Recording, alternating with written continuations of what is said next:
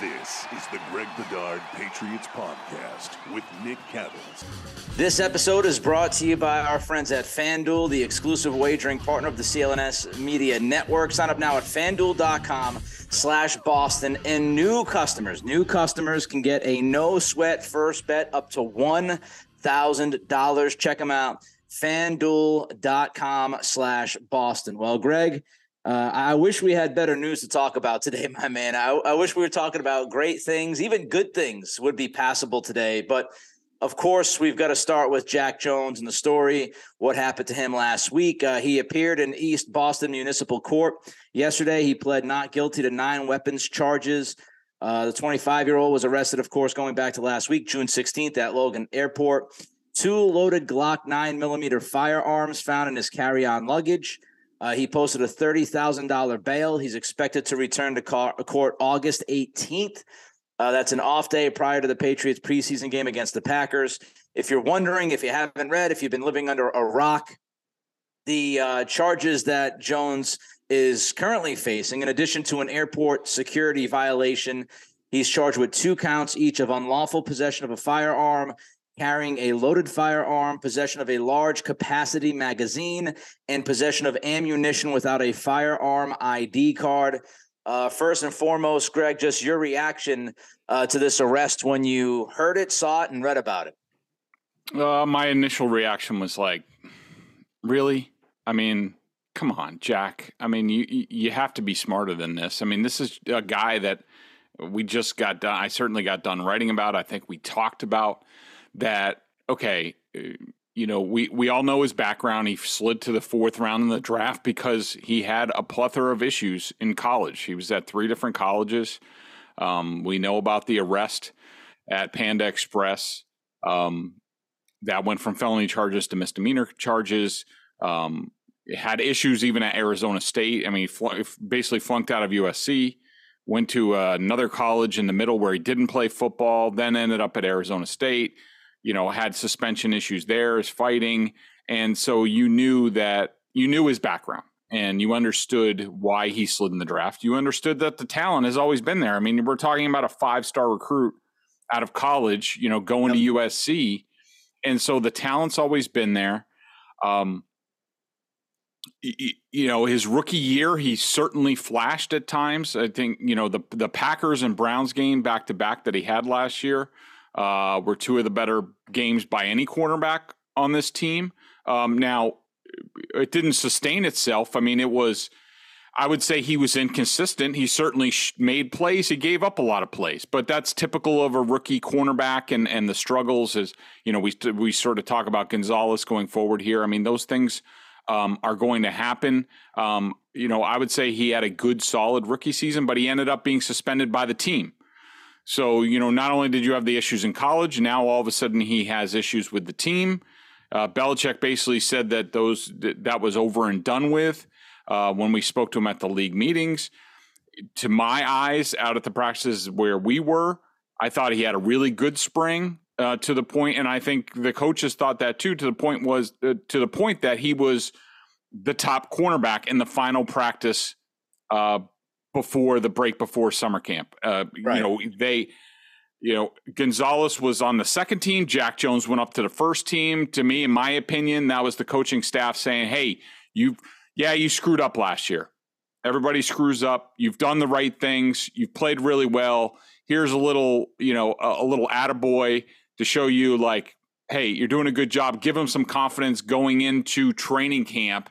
And then, you know, just a few days later, you know, he does this. And it, it, it just, I mean, it, it was colossally stupid.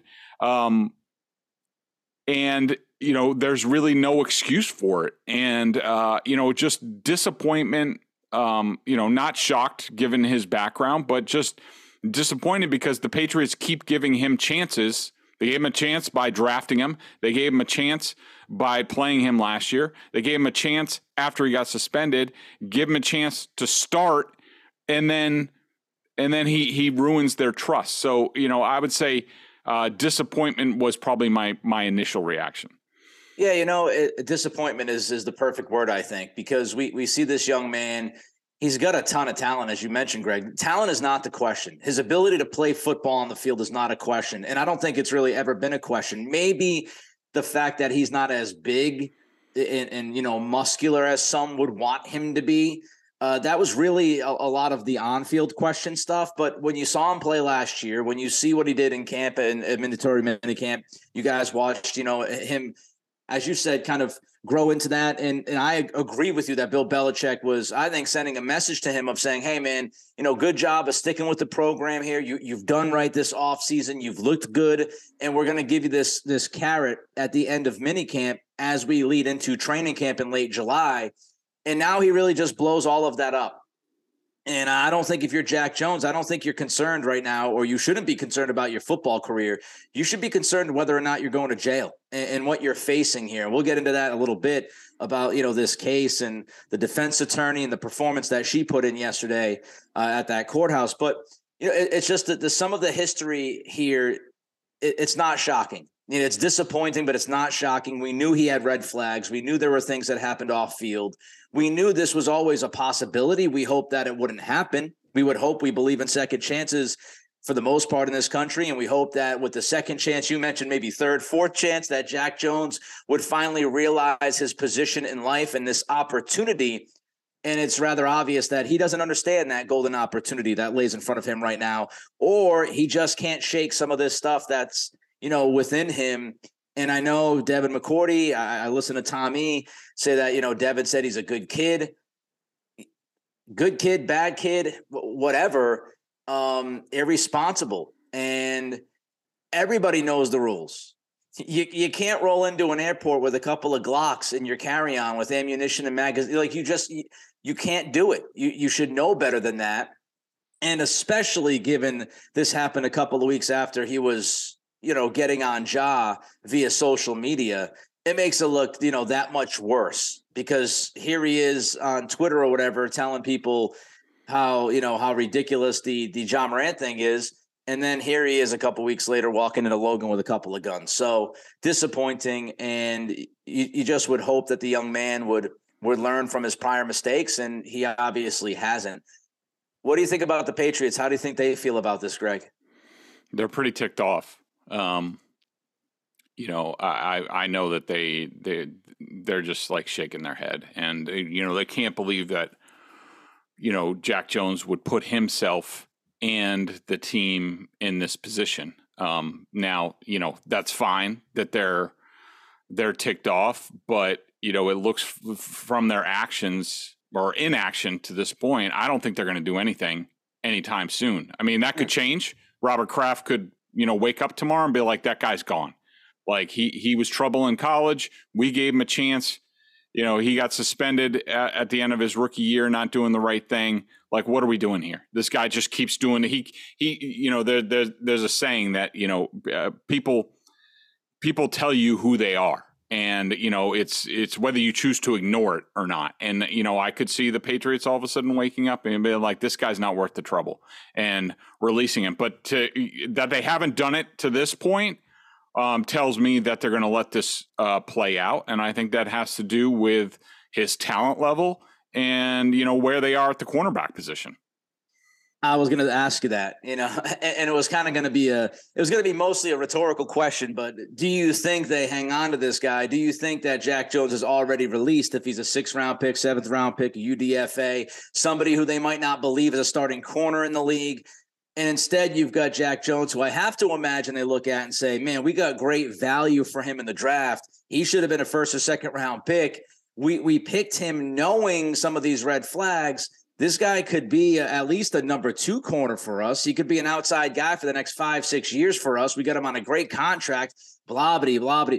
And we see this all the time in sports, don't we, Greg? And we see it a lot in the mm-hmm. NFL. If you have a talent level, man, you're, you're going to get a gig and you're going to give get get opportunities that other guys won't. We saw Greg Hardy in Dallas, and we could list all of the names over the prior 10, 15 years uh, of guys who have gotten into some serious issues away from the field. They've been overlooked because that organization feels that they have just too much talent to let that guy go. If Jack Jones is somebody who's barely hanging on to this roster, I would say Shaun Wade, but the Patriots traded for him, so maybe not even Shaun Wade. But if if he was somebody that just wasn't showing enough, I think he'd be gone already. And your talent gives you the opportunity, especially in the NFL. I got to believe Patriots are frustrated, they're angry, but they should, if they're being realistic and they're being honest with themselves, they should say, yeah, we knew about the risks. We knew this yeah. was a possibility. Maybe not the specific charges and the specific incident, but we knew drafting this guy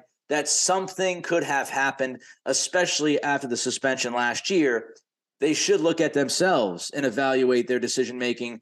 And maybe that's part of this, where they say, we knew this could come up. Maybe we feel we could work with this guy through these problems.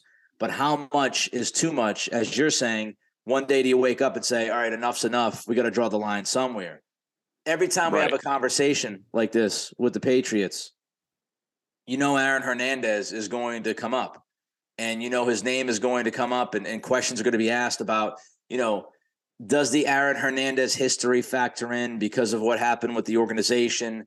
How does Robert Kraft feel about certain things uh, with with guns and, and gun violence?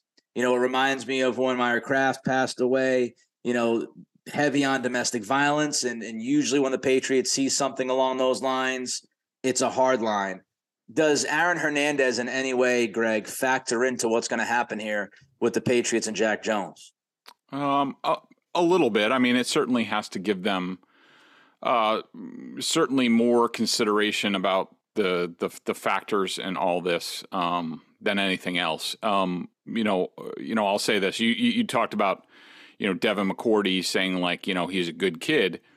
You know, I will say there were there were a lot of people in the organization who would have said the same thing about Aaron Hernandez um, yeah. at the time. Maybe not some of the guys in the locker room. Some of the guys in the locker room knew you know he was a quote unquote bad dude. You know, I, I talked to one NFL um, general manager about Jack Jones, and and he used the word like you know quote unquote this guy was a bad guy in college. This isn't a surprise. Now the the Patriots in terms of Aaron Hernandez, you know, just and, and I don't know. Look, I don't know the nuts and bolts of this. I knew more about Hernandez and his background um, at the time, and I did a lot of reporting. You know, all throughout that, but to me, just from 10,000 feet, the difference, if the Patriots want to read into this, is Jack Jones, you know, Aaron Hernandez, you can make the argument that he had a he had violence in his background. Like there were incidents in college that came out that, you know, there were there were violent incidents.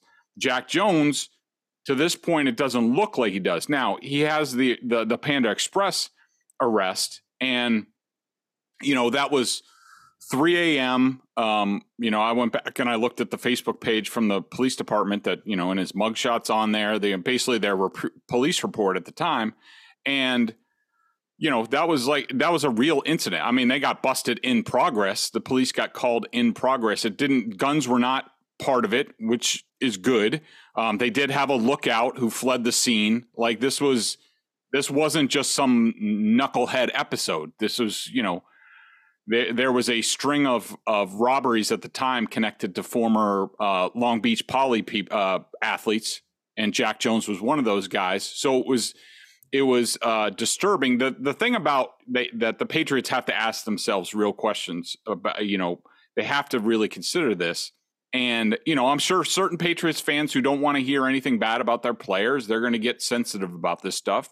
But I mean, you know, if you're being unbiased like you just have to look at, all right, the guy at the very least has already displayed questionable judgment throughout his past. Yeah. Um, including when he's been a professional with the Patriots with some of his decisions last year. And reportedly, a suspension came from he didn't want to do the right things rehab wise. And he talked back to Belichick. Now, Jack Jones has disputed that on Twitter. Albert Breer stands by it. Uh, I, you know, I'm just stating facts there. So he has questionable behavior, and now you're entering very serious uh, uh, handguns and other guns probably into this mix. Now, look, you know, if if if teams had concerns about guys just because they had guns, you know, that'd be like half the roster at least. I mean, look, we know we have a gun problem in this country, and you know, young athletes with disposable income you know they they have gun issues as well. uh, probably more than the general public. And so, you know, you just worry about if you're the Patriots, you have to ask serious questions about like, all right, you this guy has serious judgment. He tried to rob a Panda Express. He hasn't smartened up from that. Now he's introducing guns into the mix. You know, are we worried about all that stuff coming together? I mean, those you have to ask those questions if you are the head of an organization. You know, you might come down and say your head of security might say, you know, it's not that big of a risk, but you, you know, you certainly with Aaron Hernandez in the background, and we heard Bel- Belichick once we got back from I think it was training camp after all that stuff, and he said, you know, he took responsibility. and He said, you know, we need to make corrections going forward in how we evaluate people to me, that has to play into the mix here with Jack Jones, or else, you know, the Patriots are, are, you know, it's a dereliction of duty. And, you know, if if something does happen, if he does escalate for some reason, and you're hoping that this incident is the final correction that gets him on the right path, but if something else happens, the Patriots can't say, but they were surprised about it. Let's talk about FanDuel, FanDuel, FanDuel.com. Baseball season is in full swing, and there's no better place to get in on the action than FanDuel, America's number one sports book. Because right now, new customers get a no sweat first bet up to $1,000. That's up to $1,000 back in bonus bets if you if your first bet doesn't win. Just go to fanduel.com slash Boston to join today. I love the app. It's so simple. Nick's been talking about it forever. He's been using FanDuel forever. He loves it. I love it. so easy and convenient you got to get on there and check it out. So don't miss your chance to snag a no sweat first bet up to $1,000 when you join FanDuel today. Just go to fanduel.com slash Boston to sign up. FanDuel, official partner of Major League Baseball. Major League Baseball trademarks used with permission. 21 and present and mass. First online real wager only. $10 deposit required. Refund issued as non withdrawable bonus bets that expire in 14 days. Restrictions apply. See terms at fanduel.com slash sportsbook. Hope is here. Gambling helpline ma.org or call 1 800 327 5050 for 24 7 support. Play it smart from the start. GameSenseMA.com or call 1 800 GAM 1234. Yeah, and of course, I don't want anybody to take from this that we're comparing the Hernandez situation to Jack Jones because no. it, it's obviously a different level what Greg and I are talking about is you have history of off-field behavior that led to the Aaron Hernandez situation. People knew, you know, we can I don't want to relitigate and go back and go through all of the stories. I mean, documentaries have been done, books have been written.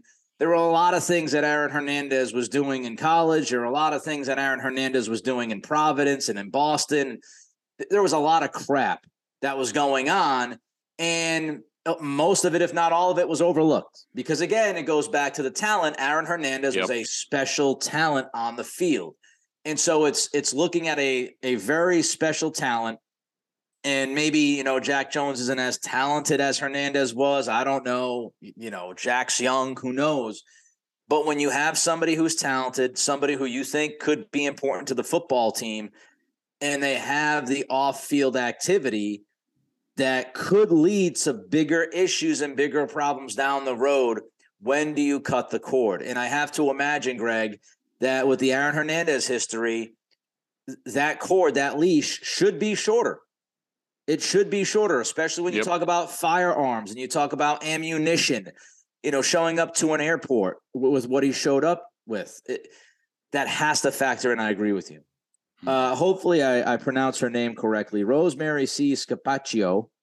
Uh, she is the defense attorney for Jack Jones, and she made an appearance yesterday. Some would call it a performance in front of the cameras.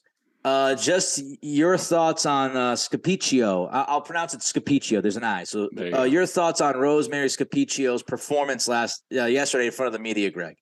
Well, um, you know, we know that she's she's good at her job. Um, she's part of there's some Netflix documentary about um, some case against the Boston police that that uh, she got a favorable um, outcome for her client who had been in jail for something like 20 years. Um, she knows what she's doing.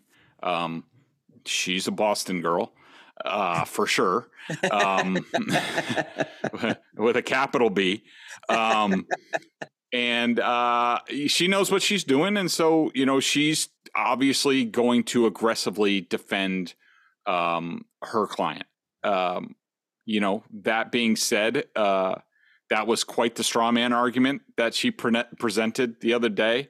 Um, that you know she word I counted it. She w- used the word uh, thug 14 times, gang seven times in five minutes, which is pretty impressive. And uh, she was indicting social media, which okay. I mean, you know, some people, a few people out there might have called, I didn't see it, but some people might have called him a wannabe thug or gangster as a result of this.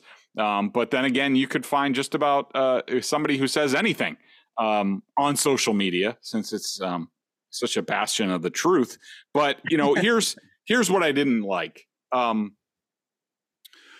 you know, eh, look. Eh, first of all, she's obviously gonna she's playing the race card in some capacity, and that's fine. And she certainly has valid arguments um, on that in general in terms of our justice system.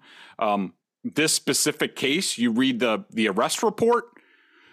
You know, it, it seemed pretty cut and dry to me that you know TSA was you know the X-ray machine saw the guns, alerted the state trooper who came over, asked him questions, just observe. You know, Jack Jones wouldn't answer any questions. Opened up the opened up the bag, saw what he saw, you know, it's all on body cam footage, so we'll be able to see it. Doesn't seem like there was any sort of racist bias there.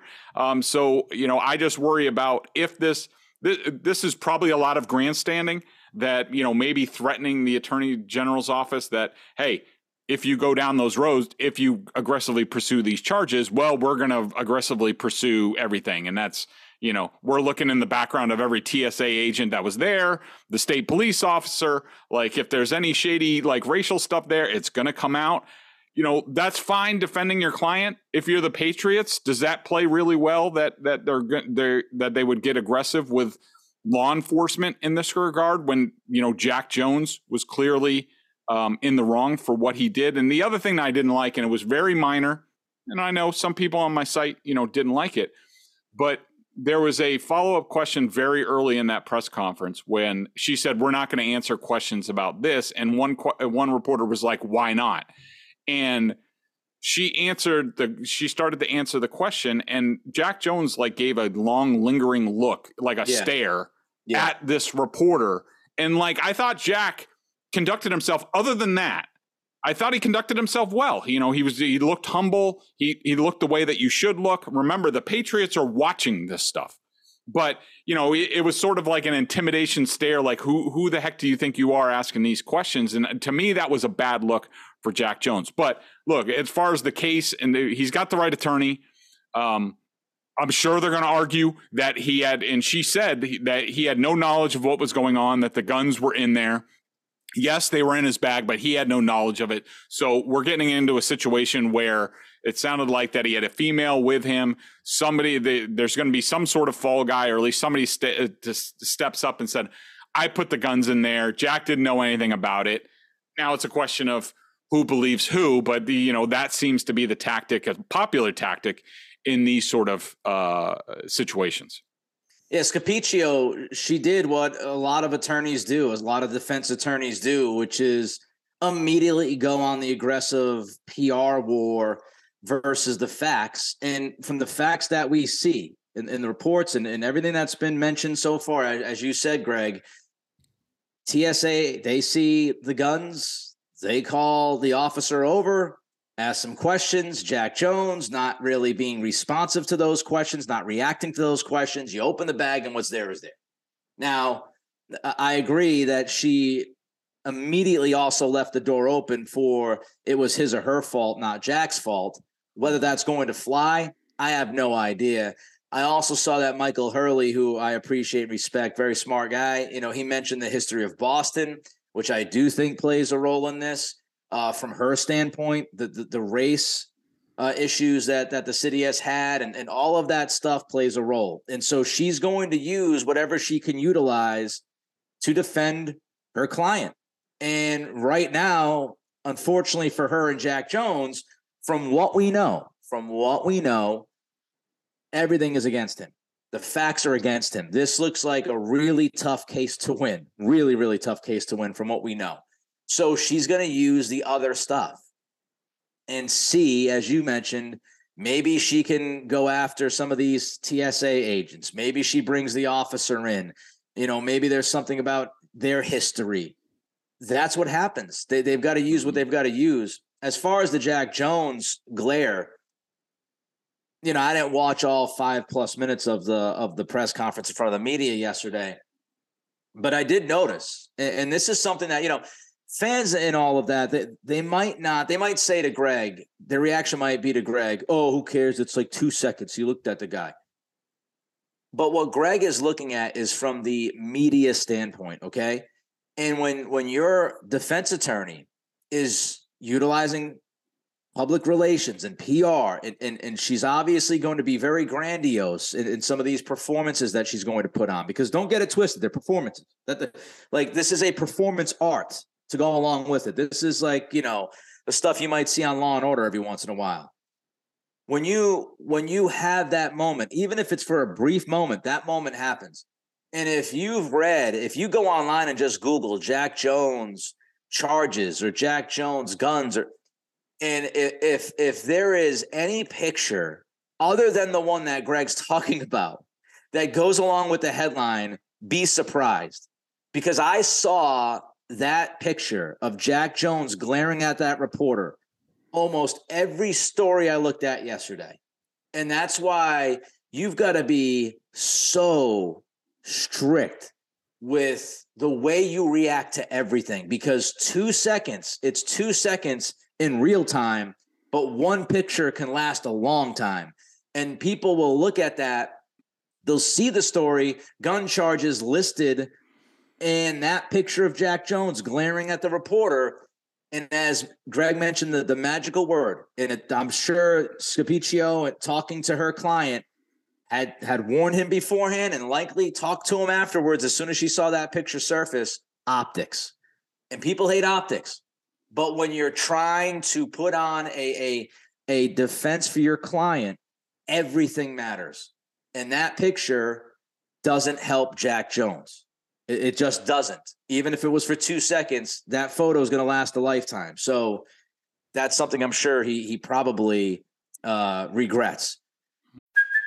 Hey, it's Kaley Cuoco for Priceline. Ready to go to your happy place for a happy price? Well, why didn't you say so? Just download the Priceline app right now and save up to 60% on hotels. So, whether it's Cousin Kevin's Kazoo concert in Kansas City, go Kevin, or Becky's Bachelorette Bash in Bermuda, you never have to miss a trip ever again. So, download the Priceline app today. Your savings are waiting.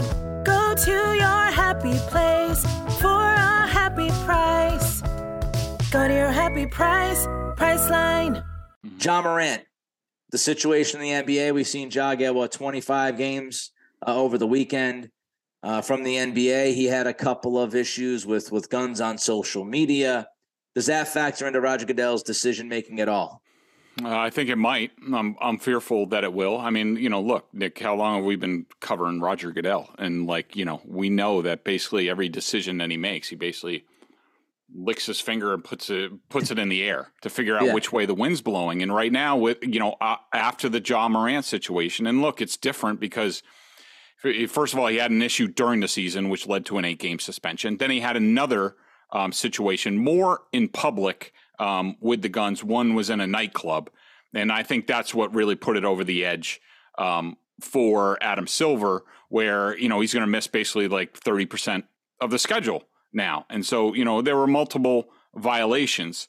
Um, you know, I think that, uh, and, and I, and I wrote a little bit about this where, you know, look, the league had a huge gun problem when Goodell first came into the league, like right before he came in. And remember, he came in really, really hard and really aggressive as far as discipline. You know, from like oh, 05 was before Goodell with with Mike Doss, but you know, uh, Bengals wide receiver Chris Henry got two games. I think it was eight games, reduced to two games um, for for you know for firearms, along with other issues. Tank Johnson, eight games for a bunch of weapons. I mean, like basically like an arsenal, um, along with other violations. Plaxico Burress and a nightclub. We all remember, you know, the the gun in his sweatpants and yeah. dropping it and shooting himself. And Cheddar he, Bob, he pulled a Cheddar Bob from Eight Mile.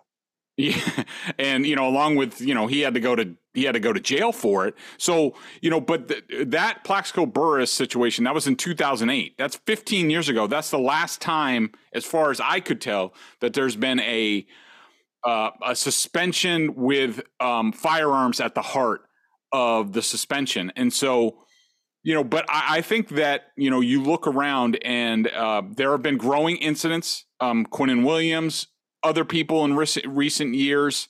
Um, you know, along with this country, the NFL, you could make the argument, and I'm sure Goodell's going to look at this, and Adam Silver has looked at this, that there is a growing gun, gun problem in the league. Again, I thought Goodell did a good job coming in and sort of coming down hard, and as a result, not a ton of issues, you know, for the league since then. But things have been cropping up more and more. And I could see definitely Roger Goodell looking at this, looking what Adam Silver did.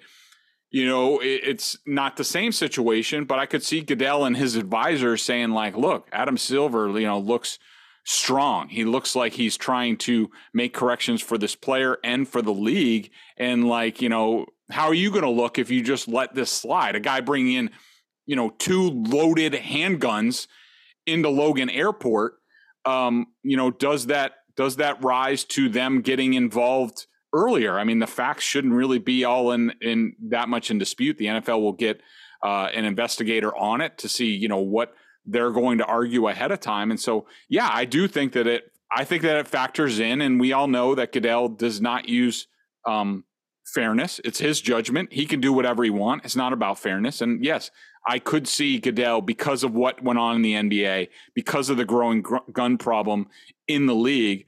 I could see him making an example of Jack Jones in this case, and at least you know putting him on the commissioner's suspension list, or you know something to start the season, something along those lines. Yeah, I could see that. One thing I know about Roger Goodell is that he's going to drag his feet, and the NFL will do everything that they possibly can to put this at the doorstep of the Patriots. They're going to want the Patriots to handle it themselves first. And we're talking about all sorts of different stories, but just go to Deshaun Watson, which was the most polarizing story recently in the NFL as far as off field behavior and what was going to happen with Deshaun. The NFL were hands off. The NFL just let it play out.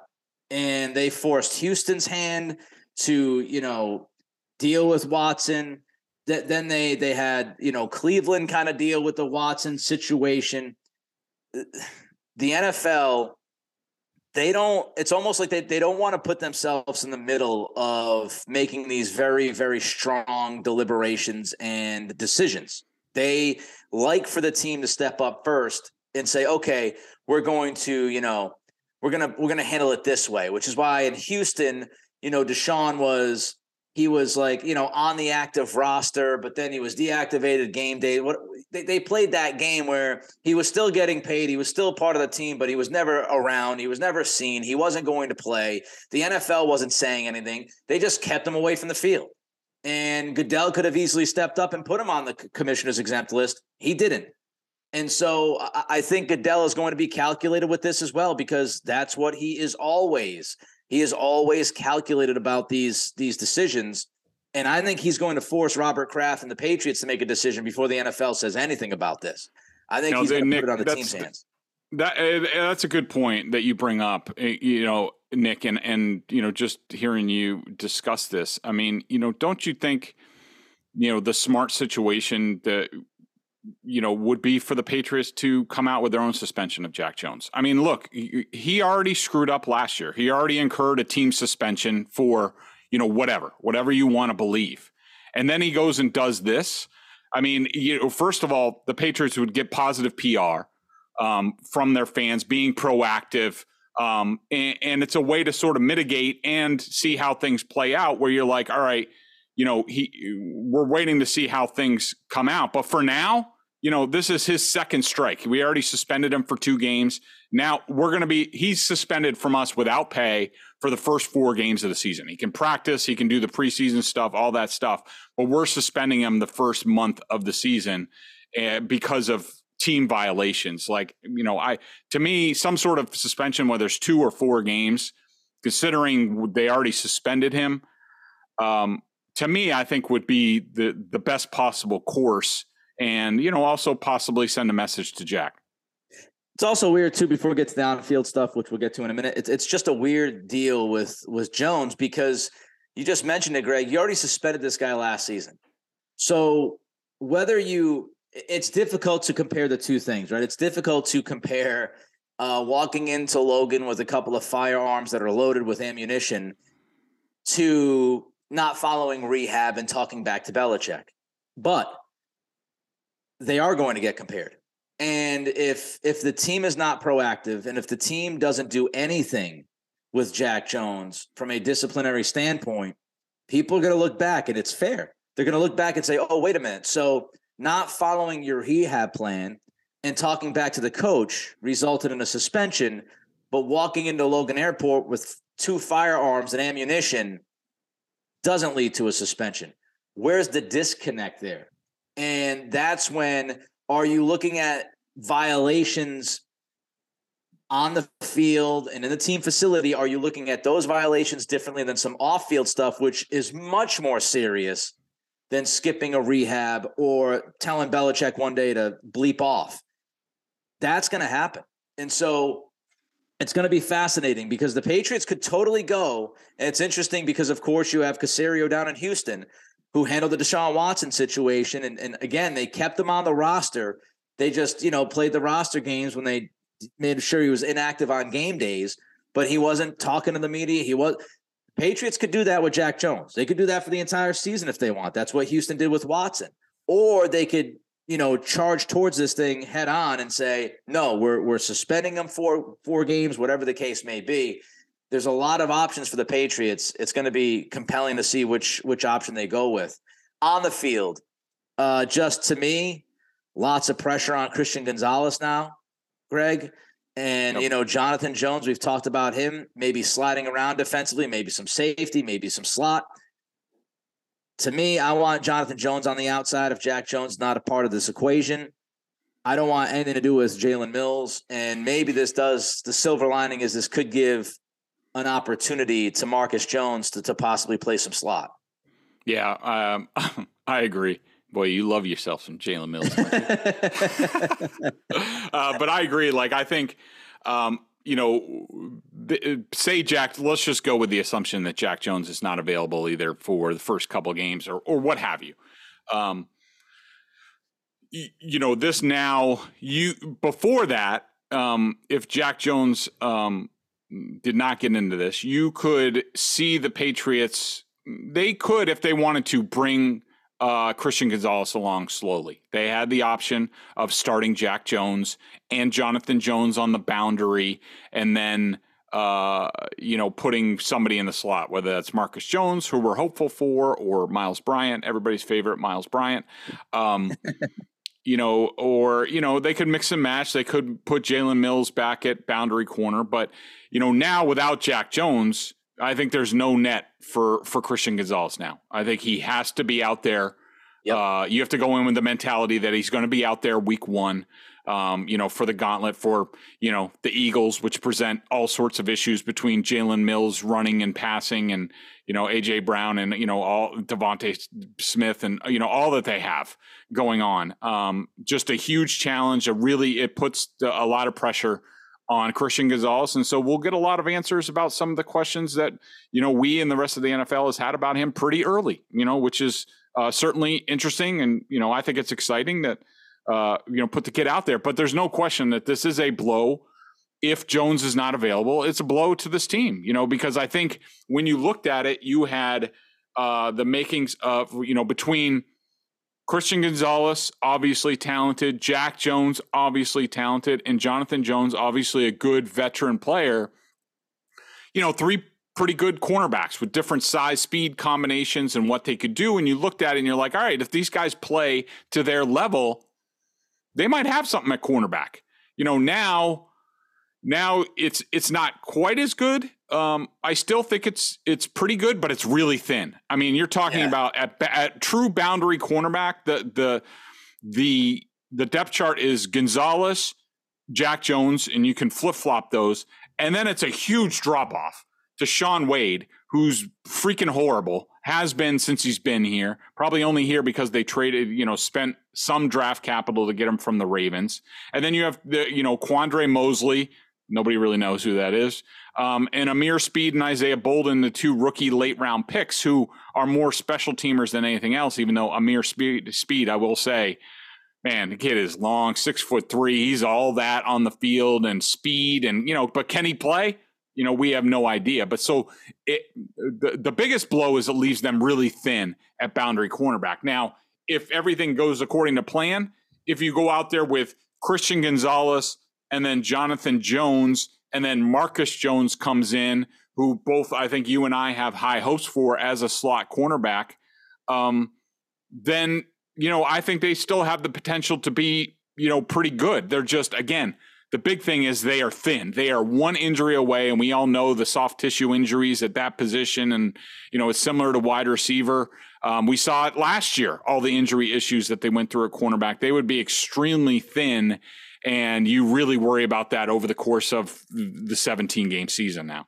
Yeah, and, and Jack Jones, I talked about, you know, his, his wiry frame. And that was one question about his on field ability and how he would transition to the NFL. But what he does have is he's a decently decently sized guy as far as height and length. You know, he's about five eleven, which look he, he's not he's not six foot two, six foot three, six foot four, but he is somebody you know that that brought them a little bit more length and height on the outside, and now you lose that part of it. So you know that's something else you've you've got to keep in mind. All right, let's do some rapid fire questions about DeAndre Hopkins mm-hmm. and left tackle. First of all, Greg, anything going to happen here with uh, DeAndre? It doesn't look like it. You know, unless it, it seems from all the reports and his social media and stuff like that, it just seems like um, between both the the known suitors, the Titans and the Patriots, uh, nobody's bowled him over with an offer, which makes him, you know, where you sort of get in the position and be like, all right, this is the best and final offer that we're going to give you. You know, it's going to go down after this if you're going to wait. And, you know, could that make him jump? Yeah. You know, it could, but is are the Patriots going to do that? There's nothing in their history. I mean, yeah. he did it. They did it for Antonio Brown and got burned. So, you know, are they going to do it again? Uh, it doesn't look like it. So this is going to be a long process. And, you know, like Burt Breer talked about, you know, keep an eye on the Chiefs because they're working on a long term extension with Chris Jones that could free up cap space for the team. And then all of a sudden they get in the high. I think Hopkins' preference is to strike a balance between money and best chance to win a Super Bowl and playing with an elite quarterback. Um, but, you know, like we've talked about, he's a different type of cat. He likes his money. If a team comes out there and just says, "Hey, we're going to give you $15 million guaranteed with upside," I think he'd sign tomorrow. But I don't think there's a team out there that's going to do that right now. Thought it was interesting. He, he sent that tweet out yesterday, and my lord, did everybody retweet that thing and talk about it when he just said, "Hey, I'll make you other receivers better on the next team I'm on." Uh, people are just, I guess, desperate for DeAndre Hopkins news, so he he could he could uh, record himself, take you know, make uh, just I don't know farting and put it out there, and people would probably talk about it. and Say, "Hey, DeAndre Hopkins passed gas today on Twitter. Here's the video and audio to prove it." Like everybody's just dying for something. Th- this could have been. I don't want to say it was desperate, but it, it it did reek of a little desperation from Hopkins yeah. because nobody's been really talking about him. Uh, you know, not on a national level. Obviously, locally, a lot of focus has been on him with the Patriots and I'm sure the same is down in Nashville and Tennessee. But you know, nationally, there's not a lot of Hopkins heat, and it, was at a time it was him and OBJ. We were talking about it all the time, and the NFL Network behind me right now talking about it. ESPN talking about it. And Hopkins took his visits. They talked about it. And now it's back to, well, we'll wait and see and it was almost like somebody saying, "Hey, remember me? I'm still I'm still around in uh, Tennessee or New England. I can make you better." I, I just I didn't really get why he's just randomly tweeting that outside of trying to get some spotlight again on him. I think he's trying to get his market going. I, he doesn't have any visits mm-hmm. that I understand that are coming up. He had two visits, Tennessee, New England. Neither team obviously felt the urgency to drop the bag on the table and sign the guy. I, I think he's I think he's trying to use any leverage that he has, and he doesn't have much. So it, will be interesting. I wonder if the, something in the conversation made Belichick hesitate to not pull the trigger and maybe put more money down. Maybe, like you said, it's the Antonio Brown thing. It's just Belichick's way. He's not necessarily going to jump at the opportunity to pay a guy at the front of the line, especially someone who's, you know, now what, 31 years old. And he's not the same guy. He would help this offense for sure. And I want him to be a Patriot, but he's not the same guy he was three or four years ago. So, I mean, until until he takes any more visits or a, a move happens, like you said, Chris Jones, maybe Stefon Diggs in Buffalo, maybe something happens there. There's some movement there uh, I think DeAndre is pretty much stuck, and he's left with Tennessee or New England. And I don't think New England's looking at Tennessee going, "Yeah, okay, well, we have Mac Jones, who's not the greatest quarterback in the world, but they got Ryan Tannehill. Uh, mm-hmm. Uh, we might be a nine-win team, ten-win team with DeAndre Hopkins. Tennessee might be a six or seven-win team with DeAndre Hopkins. There's nothing really that Tennessee gives DeAndre that we can't give him, aside from them maybe putting a bunch of money on the table. And they didn't do that when he left and they still haven't done that when he visited here. And if they were going to put money on the table, they would have done it before DeAndre went to New England. If you if you really want the guy, you're not allowing him, or you're going to make it really really tough. You're going to make it incredibly tough for that guy to take that visit in New England if you're Tennessee. And they obviously did not put enough money on the table to make DeAndre kind of, you know, second guess himself. Or immediately when he left New England, he would have turned around. He would have pivoted back to Tennessee and said, All right, baby, I, I love Nashville. I'm coming home. I'll put my cowboy hat on and, all, and, and everything. I'm going to sell you on this. And he didn't do that. Um, how about Trent Brown? Any word on how the Patriots are feeling about that guy right now? Yeah, they're not happy. They were not happy with him being late, um, which was simply due to his his travel, waiting until very late on Sunday when that hailstorm hit. Um, you know, and the way he showed up. I mean, he was really overweight, could barely get through a drill, and you know they are not happy. But um, you know, they put themselves in this situation where they they need Trent Brown. They need a good Trent Brown. Now the question is, how do you get him to be that guy? And I don't know if there are any ready answers. I mean, if you put more, if you give him more money, is suddenly he going to be, you know, on the program? I don't know. Um, so you know, they're in they're in a whole heap of trouble, Nick, at at, at tackle. I mean, yeah. you know, if Trent Brown isn't ready to go, I mean, I think if you look at what they have, you know, between Riley Reiff and Calvin Anderson and Connor McDermott and Sidy Sow, like, you, like I would make the argument that right now you know, Trent Brown, when he's right, he's the only good starting tackle on the roster. Everybody else is, you know, really number threes at best. Um, you know, maybe Sow has a, you know, higher upside, and we'll see once the pad gets on in camp, and maybe he can start at right tackle. That's great.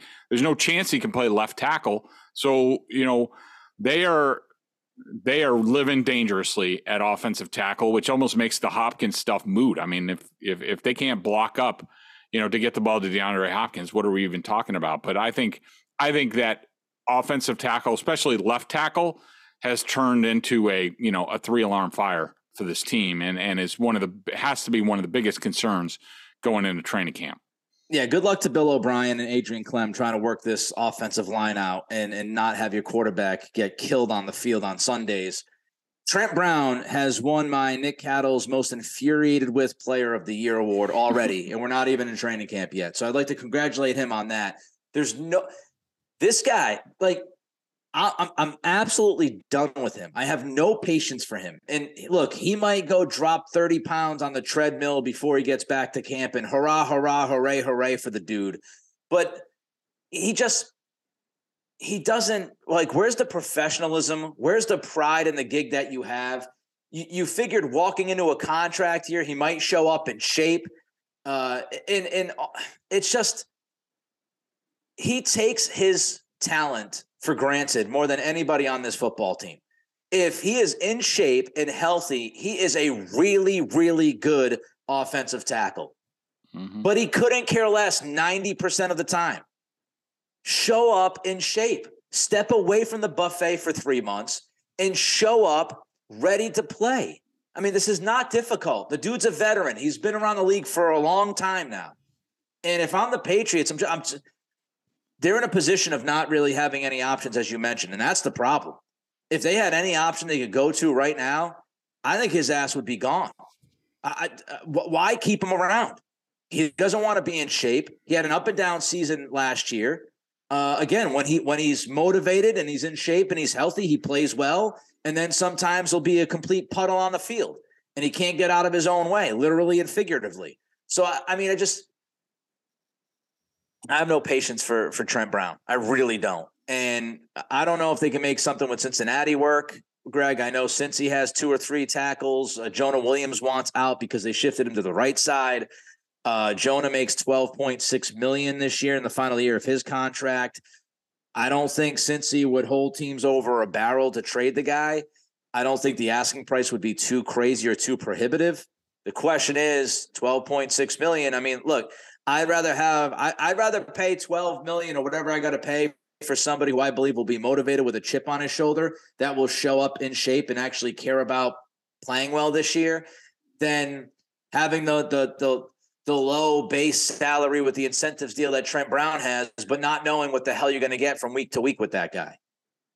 Yeah, I mean, you know, look, uh, you know, the the Bengals have they signed Orlando Brown in the offseason. They have Jonah Williams, who I think is on the franchise tag or at least the final year of his deal, and they also have La'el Collins, um, who has his own colorful past. But um, so they have just those three guys. Those are three good, at least good starting tackles in this league, and all three of them have the ability to play left tackle at least somewhat. Um, to me, between Hopkins and the Bengals offensive tackles. Like, you know, if the Patriots are serious about like being a real team, being a serious team this year and a contender, you know, to me, they have to go and get both players. They have to go and get, you know, Jonah Williams and they have to get DeAndre Hopkins. Now, yep. d- does it d- does it mm, suddenly make them like Super Bowl favorites? No, DeAndre Hopkins is available for a reason. He's 31, you know, all the issues, practice, injury, stuff like that. Jonah Williams, if he was so good, why would the Bengals keep, you know, why would they sign Orlando Brown to a big deal? Why would they why would they bring in La'el Collins? So Jonah Williams is no, you know, surefire guy either, but you know, you got to take a chance. You got to I mean, right now they don't have enough at receiver and they certainly don't have enough at tackle. And like if if you know, what are we doing here if you're not going to make a real run at things? And these guys aren't going to break the bank. And the Patriots have a ton of cap space next year where they can borrow against that cap for this year. Like it's it's it's not you know putting a ton of assets into thing. I just think if the Patriots think uh, if they're serious about what they're doing, you know they got to make a couple aggressive moves to at least give themselves a chance. I think those two guys would give the Patriots a chance going into the season. Agree with you 100 percent if if if this team is all about winning and it should be if this team is about getting to the playoffs and winning a playoff game for the first time in a few years then you make those moves. There are two positions of need. You have an obvious need at offensive tackle. You need a wide receiver especially with Tyquan Thornton and Juju Smith-Schuster's injury history. DeVante Parker has a concussion and injury history as well. So you know we we've talked about the lack of of true depth at wide receiver and you've got two guys really just comes down to money if you're willing to pay the money and find ways to kind of maneuver and, and create some space, they already have 14, 15 million dollars there, and they can do some other things as well, as you mentioned. Why not upgrade your football team? And why not give your team the best chance to get to the playoffs, especially in this division?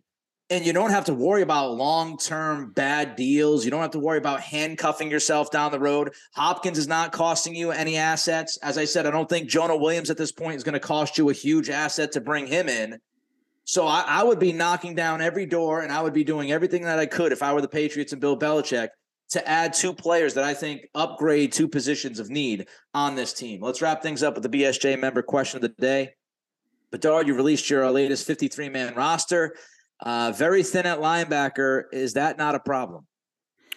So um, the only you know big changes, and we already uh, sort of uh, predicted. We had it uh, that uh, James Robinson, Lynn Bowden, and Yodny Cajuste would be gone. Uh, we had them released. Uh, the big changes that I had was I'm keeping Anthony Firkser as a third tight end um, for depth, and I've always liked him as a good sort of all around solid guy, and I think yeah. he you know, he provides value there. And uh, I'm taking the roster spot from linebacker.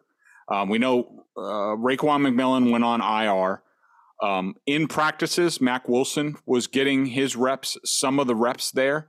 But, um, you know, my thinking is um, here's my thinking the Patriots don't really like Wilson. It was a surprise to a lot of people that they even brought him back. I, I think they were just like, ah, yeah, okay, whatever. Um, you know, we'll give another chance. Maybe the light goes on. He got McMillan's snaps um, in the offseason, but I think that's just because they had really no other options. Um, you know, and really, you know, he's only he he's here, and it, what he's done so far has basically been sort of like a pass coverage linebacker. But with the Patriots, with the glut of safeties that they have, um, you know, between Dugger and you know Jabril Peppers, who's taken another step, and especially Marte Mapu, you know, and Adrian Phillips has played there plenty as well. Like, how many times are you really going to have a linebacker on the field covering anybody? You know, with what you have right now. And so, to me, I just the only linebackers I have on my 53 are Bentley, Tavai and Chris Board, who we know is a special teams guy. I also think he could provide some coverage if need be due to special teams duties. So to me, you know, Mac Wilson, I released him. I'm only keeping three linebackers. I, I think they're just they're too good at safety. Um, I did have to cut Joshua Bledsoe in my last 53 man roster, but I'm definitely looking for a place to keep him. But I just think where the Patriots are right now, you know, forget about linebackers who can cover They've never had any guys who were any good at it, uh, especially in recent times. Just go with the safeties and just be done with it. I don't want to put too much on Mapu, man, but if if he could follow the mental part with the physical part and be out there and be available, sounds like the dude that you and I have been talking about for the last several years that this team yep. needs. You know, some speed, some athleticism at that second level uh, he he could he could end up being a, a pretty big piece of this puzzle down the road. I mean, I, don't want to put it all on him in the first eight weeks of the season, but as you lay out the future of this defense and how it projects, he could be a, a, a pretty vital piece on that second level and third level for them with with some of the versatility. This episode of the Greg Bedard Patriots podcast, Nick Cattle, is brought to you by our friends at FanDuel. Again, you can check them out, the exclusive wagering partner of the CLNS Media Network. Sign up now at fanduel.com slash Boston. New customers can get a no sweat first bet up to $1,000. Everybody, uh, enjoy the rest of your week and your weekends. If something happens with the Patriots, we'll surely be on top of it. Uh, for Greg, I'm Nick. We'll talk to you next time.